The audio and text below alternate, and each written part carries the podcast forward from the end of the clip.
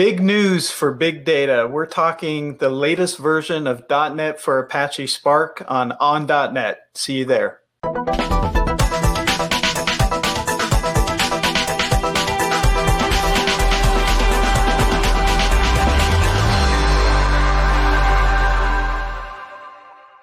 Hello, and welcome to another big episode of On.net. And by big, I mean big data.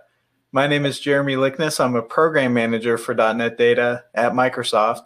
And today I have with me Michael, who is a program manager in Azure Data.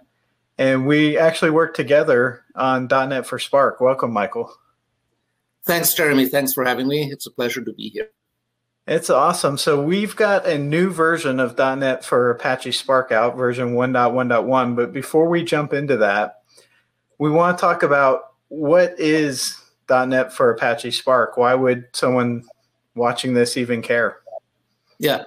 So the .NET uh, for Apache Spark project's main goal is to bring basically .NET capabilities to a commonly used big data platform.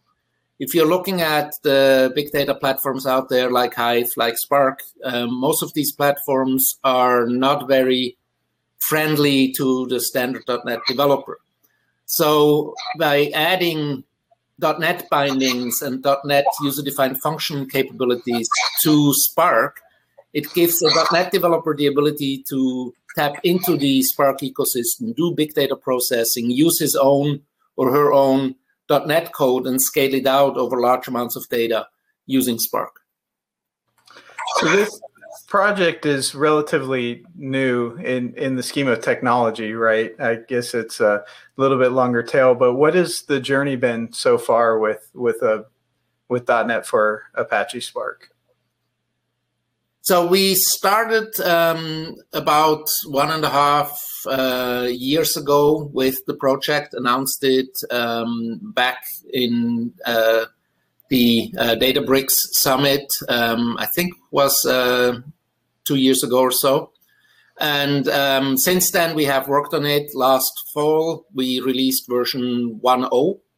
Um, it's an open source project, so let me just maybe switch to my prepared slides that I have to kind of make sure that I don't forget all the details. Sure. So, .NET for Apache Spark is part of an open source project. Uh, it is done under the umbrella of the .NET Foundation. So there is um, a GitHub uh, site that everybody can uh, go and join and uh, and follow and contribute if you want to. Um, we do frequent releases. Um, as we mentioned earlier, current release is 1.1.1. We release about every six weeks. So new releases are coming out um, as as we go along. Um, it is designed to integrate with the open source Apache Spark project. Uh, we are using underneath the cover similar uh, extension points that Python is using as well. And we can talk about some of the internals maybe later uh, to go into more details. Um, it also integrates with the .NET Interactive experience. So um, later when we talk about demos, uh, you will see me use uh, the Synapse um, notebook, Azure Notebook experience that uses uh, .NET Interactive. Um, it is also um, kind of tracked by two Spark project uh, improvement proposals uh, that if there is enough interest on the Spark community side, we could also move it out of the .NET Foundation and directly into the main Spark project if that is um, wished so by the Spark community. Right now, they are happy um, to like use us as an example of how to do major extensions to Spark outside of uh, the core Spark uh, branch. But that doesn't mean that we are not like deeply integrating. So you can see here a list of uh, JIRAs that we have contributed uh, back to the Apache Spark core um, contribution uh, part uh, to Apache Arrow, which we are using for object serialization between the two runtimes. Pyrolite, which is another way of doing um, object serialization between runtimes. Um, so, so we have done a lot of like uh, contributions back to the community, and we're also getting uh, members of the community contributing to the project as well. So that's exciting. It's something that I love about Microsoft is the the commitment to open source that has has been a change right over the past few years. I also work with the Entity Framework core team, and they do everything in the open as well. So I guess as a .NET developer looking at this for the first time, what are some of the reasons I would use it? Do you have any examples you can share of what it looks like to to use .NET for Apache Spark? Uh, sure. Yeah. So I mean, obviously, um, the experience is uh, coming from a data processing and data analysis point of view, where you would be interested in using something like Spark to analyze uh, your larger amounts of data sets that you might have inside a data lake, like Azure Data Lake uh, storage uh, or so. Uh, and so I can show you an example by uh, showing it being used in the context of Azure Synapse. Uh, we also have it where it ships out of the box. It also ships out of the box in Azure HD Insight. Uh, we do have documentation available on our GitHub site to show you how to integrate it also with, let's say, um, Google GCP Spark instantiation, Amazon EMR and also Databricks. Though Databricks, uh, we can talk about that maybe a little bit later, um, often has its own internal implementation. So they're not using the open source uh, code base. So, so there is often um, a need to like uh, do some extra um, adjustments, so to speak, to make it work. So yeah, let me show you maybe quickly how that looks like. So here I have a notebook. Uh, this is um, Synapse Analytics that you see up here.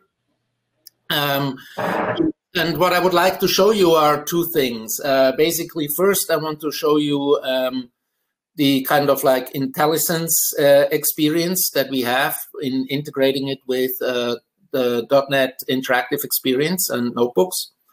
And then um, I also have a short demo that kind of shows both a little bit what you would do with Spark to do data processing, like basically cooking data to be analyzed to get some interesting information out of it. And um, then, um, and also use some C sharp code to scale it out over large amounts of data to apply it um, to like help you with the analysis of the data.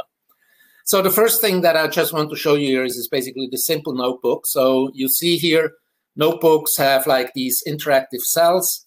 You can type in things like, for example, um, um, .NET code. So I say var.df, and you already see that I'm getting like IntelliSense here. So I start with a Spark context. I say create data frame. Then I say um, I uh, I think it's enumerable of range. Uh, pardon my. Uh, oh, it's enumerable range. I think. Uh, Thank goodness for IntelliSense, right? thanks God for that's really helpful. So now I basically am creating here a Spark data frame that contains a, a, a piece of numbers um, I run this. Um, now, in this case, I already pre-primed the uh, the notebook to actually have the Spark pool that it's submitting against uh, pre-primed. So now, what this is doing actually, it is executing this statement on the Spark infrastructure that runs uh, behind this notebook.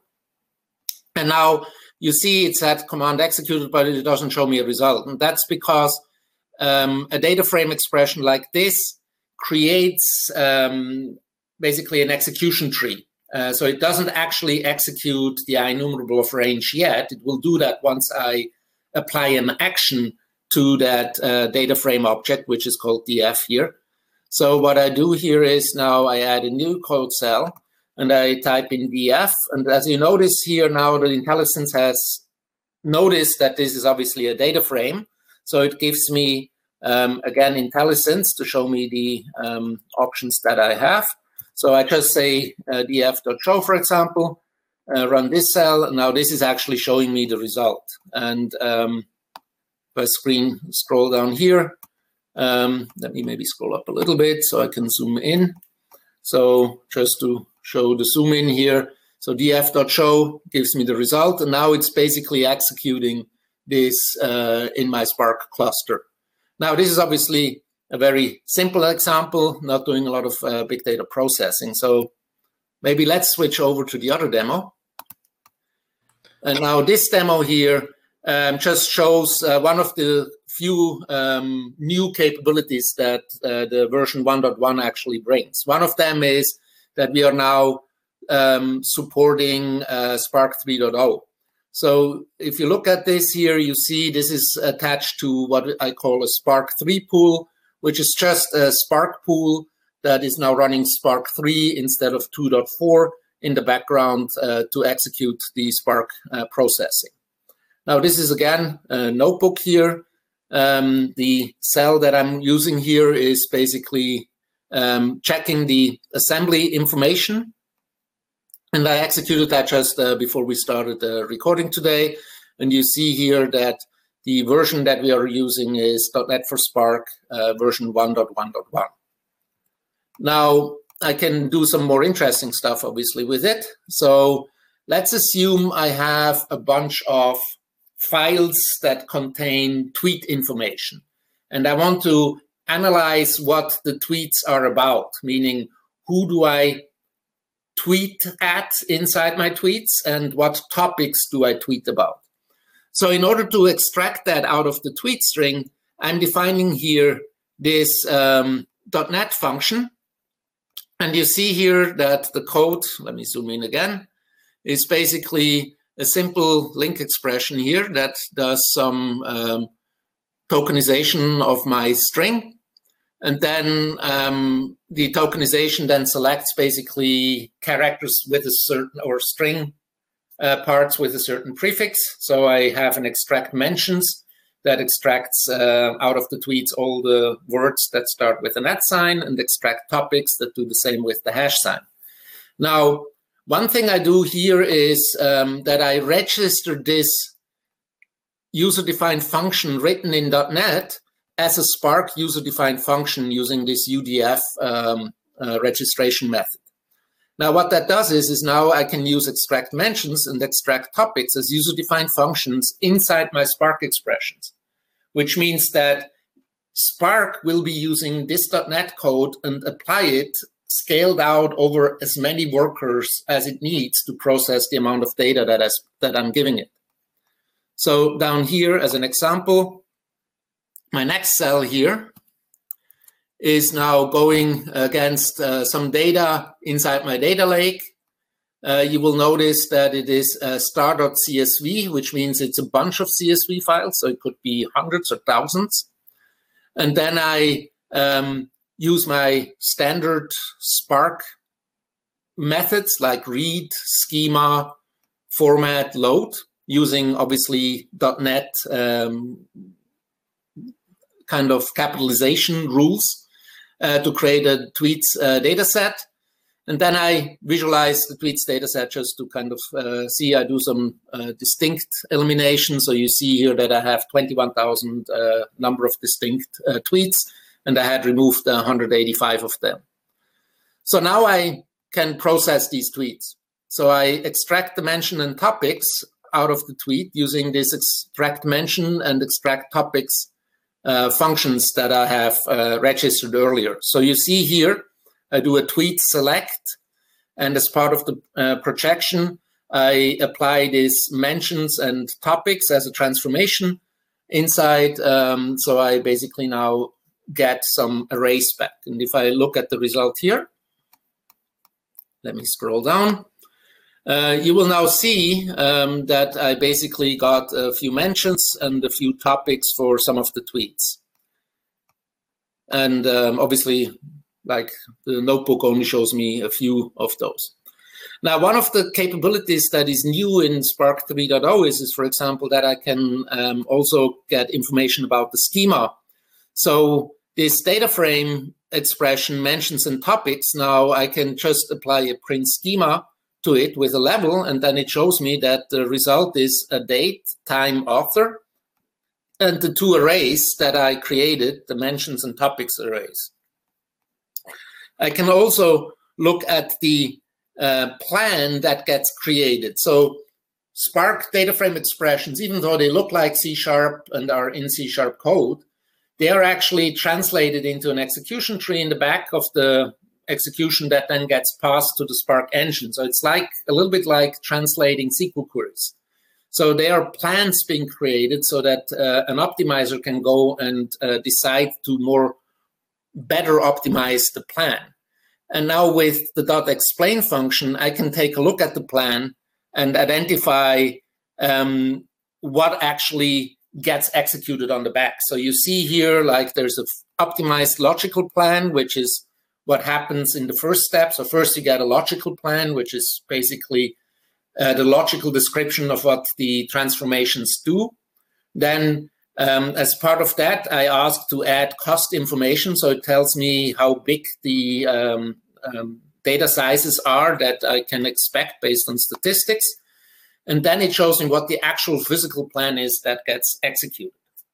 Now you notice here that it says Python UDF, um, which is uh, instead of .NET UDF. That's because we hook into the same extensibility point that Spark provides for Python uh, to uh, execute our .NET. And so, and we obviously didn't go and change the names of, of these APIs. So they are still called Python UDF, but it's basically calling into our .NET code. And then I can do further things like here, for example, I also have the ability to go and say um, tail, which is a new uh, capability. Tail is something that actually gives me back an IEnumerable of row. And so that gets the result from the execution, brings it back into my .NET context, uh, in an IEnumerable format, so I can apply LINQ or uh, in this case to list for each to like uh, do further processing within my own main memory part of the program and not scaled out. So I think that's a lot of demo. Um, was useful. that was great. I mean, a few things. I love .NET Interactive. It's a, a great way to get started, kick the tires, figure things out. So I love that not only is it available there in the Synapse notebooks, but with the IntelliSense. You also mentioned that this isn't a custom version of Apache Spark. It's an extension sitting on it the same way as, as Python. Uh, I'm assuming .NET developers, when they're looking at this, wonder if this is kind of an add-on to Spark. What is the performance story like? Is there a performance impact? How well does it perform as a, a language service sort of extending that core model? Yeah, this is a very good question. And again, uh, maybe let me uh, show you some slide to kind of give you some visualization of it. Um, at the high level, what I want to show here is, is that actually .NET um, for Spark is using the existing um, Apache Spark framework for execution, which means that uh, depending on whether you use a user-defined function or not, you actually will uh, potentially just execute your Spark program on the Scala backend, uh, so to speak. So let's assume we have a .NET program or a notebook, as we've seen earlier, that contains like data frame expressions and Spark SQL expressions. And I go and uh, now create uh, my .NET for Spark um, um, program. So I've written it in, in .NET. Now, all these data frame and Spark SQL expressions, as I mentioned earlier, they are kind of translated into this Spark operation tree uh, that we saw earlier as like logical uh, tree um, uh, at first. Now, this operation tree is then being taken by an engine that is written um, in the open source world, at least in Scala, and it's being executed. So that means now if I'm not using a user-defined function, then it just is executed as Apache Spark um, normal. Um, so there is no .NET runtime uh, actually involved during the execution on the worker nodes. The only thing where the .NET runtime comes in is, is in generating that operation tree. So the speed is about the same as Scala Spark for such operations. And we'll have some, um, I can show some uh, benchmarking that we've done using TPCH uh, industry benchmark for uh, data processing. Uh, however, if you're using a .NET user-defined function, then there is an interop between the Spark core execution, which is still using basically Scala, and .NET um, using these extension points that I mentioned. Now, one thing that we did was we did a lot of work to make sure that the performance of our .NET user-defined functions is um, at least as good and often faster than what you would get if you would use PySpark. So that if people that come from a .NET background and want to use the .NET functions, they don't have a reason to not use it uh, because most of the people that use Spark today are often using PySpark. So there's no performance uh, degradation uh, compared to PySpark. Now, of course, there's an interop. So let's take a look at what actually happens during that interop. Um, so if I have a program that comes with a UDF, I do have my Spark executioner um, that basically does my projections and filters uh, that are part of the core Spark language. And when, I, when it sees a user-defined function, it will launch a work, worker executable that then will be working inside the CLR that is also now deployed to the Spark worker node. Now, it will be serializing the UDFs and the data that it needs to uh, pass over into the .NET. It will be executing the .NET and it will write the serialized results back. So now the question is, is how actually do we serialize uh, the data between the JVM and the CLR? Like how, because obviously that is uh, going to be uh, heavily impacting the performance. So there are two options that we offer. One is uh, row oriented. That means if most of the data that you're processing um, has to be processed on the um, CLR side, for example, um, and you can't really take advantage of um, column level co compression, then you go with the row oriented approach, which is also the default. Um, and you have the option to use Apache Arrow APIs. And then, and we actually made a lot of work to make that a more simple experience. Um, and then you can get column-oriented uh, compression as well, which gives you additional potential performance benefits by having more compressed and less data uh, transferring between the two uh, runtimes. So here are some examples um, using this um, um, this TPC H benchmark. And um, maybe I'm not going to go into too much detail here, but uh, the, the big takeaways are if UDF performance does not matter because there are no UDFs or because uh, the UDFs only are like operating on a small amount of data, then .NET is on par with Python and even on, on par with, uh, with Scala in many cases. In those cases where UDF performance is critical, we are actually um, up to two times faster than Python. Um, and we are, but we are slower than if we would be uh, executing in the Scala context. And that's obviously because of that additional level of interop that needs to be done. Um, we also have like uh, some comparison here between pickling and arrow. Um, so depending on the um, type of data that you're processing, um, you can see TPCH uh, query one did benefit a lot from the arrow uh, compression um, because it's um, because it operates on a like highly compressible column that we are passing through, while TPCH query 8, uh, the difference is, is much less pronounced because there the uh, type of data that gets transferred is less uh, condu uh, conducive to column, column store optimization. Um, so that kind of gives you a little bit of an insight into how this works with respect to uh, performance. That's exciting. Uh, no performance is top of mind. And it sounds like we get sort of a best of all worlds scenario. I know that the APIs are the same APIs that the other languages use in Spark. So it makes it easy to take existing examples in other languages and port them over to C sharp. But then once you're in C sharp, you can use existing libraries and data, like you were pointing out, user defined functions. So if I have my custom algorithm that I've written, I can plug that into that pipeline, which is great.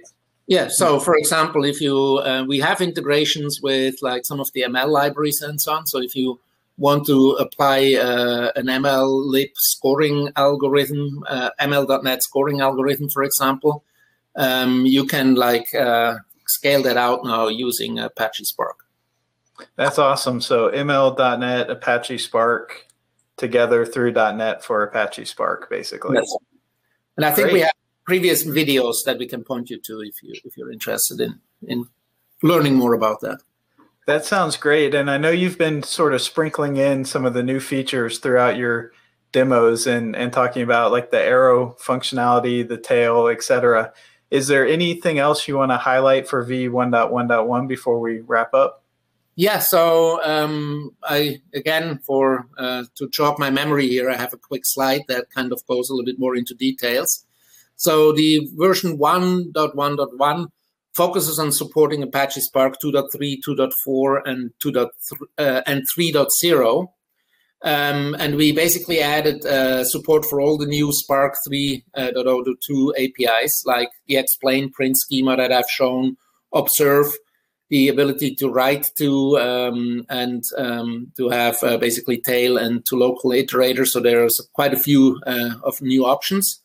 We also added um, one of the things that .NET for Apache Spark provides uh, since its inception is an extension mechanism to add support for extension libraries that are being added to Spark.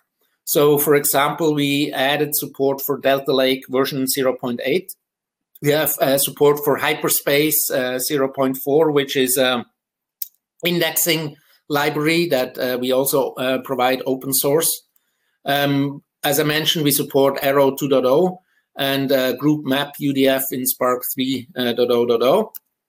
Um, we also added support for stop word removers, uh, ngram functionality, SQL Transformer ML feature um, got added, and we added the skeletal a skeletal support for uh, file system extensions, which we will be extending over over time.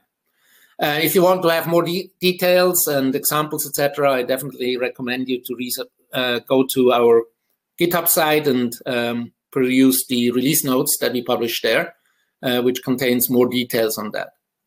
Now, maybe um, one thing that I want to point out is um, that we are working already for on .NET for Apache Spark version 2.x. Um, it's actually coming very soon. It might already be out by the time this uh, video gets released. Uh, we are focusing there mainly on Apache Spark 2.4 and 3.x and new 3.1.x as well. So um, that means we are dropping support for 2.3 uh, in Apache Spark version 2 .x. You can continue to use uh, version 1 if you need uh, 2.3 support. Um, and of course, the, that new version will be adding uh, 3.1 API support. The reason why we ref the number there is, is that there are some backwards compatibility uh, breaking changes um, in the implementation layer uh, between Spark 3.0 and Spark 3.1. Uh, so that we basically decided that we use this as kind of a breaking point to uh, release a major new version uh, to kind of tell people that they have to at least recompile their code uh, if they want to go with version 2.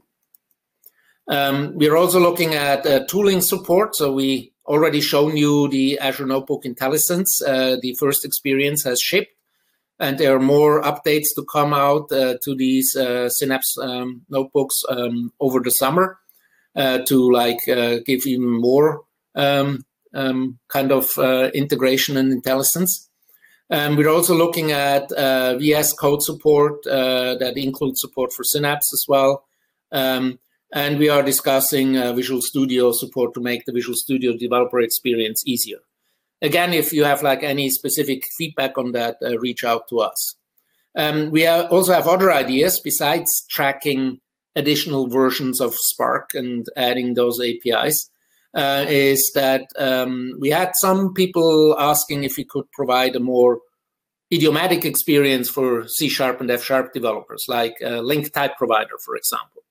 Um, now, if that's something of interest, uh, one, it's an open source project, so we are definitely welcoming people uh, to contribute to it, um, or also just to like express interest uh, so that we can um, take that up as part of our planning of um, uh, investing uh, further into this into this specific area, for example. Also, user-defined aggregators is something that we are currently not supporting. Um, so, if that's a scenario that is important, etc., again, reach out to us. Um, here's again the GitHub link that you can go and uh, check out. That sounds great. It's uh, nice to have a one-stop shop to jump out and, and provide feedback. And I know that our products are driven by our customers. We want people to use them to give us feedback, and your feedback's important. We've got a vehicle now for .NET developers to plug into .NET to, to plug into .NET to plug into big data and uh, use this .NET for Apache Spark, and it only gets better when you use it and give us feedback. So that was a, a, lot of information to unpack. Seems like a lot of great changes coming down the pipeline. Thank you so much for Thank joining for us and, and sharing that. And uh, for those of you out there, if you're interested in, in big data and if you're using Apache Spark and you're in a .NET shop, take a look at .NET for Apache Spark.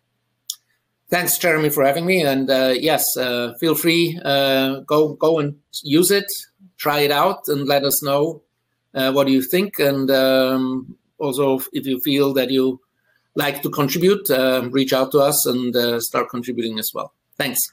Awesome. Pull request accepted.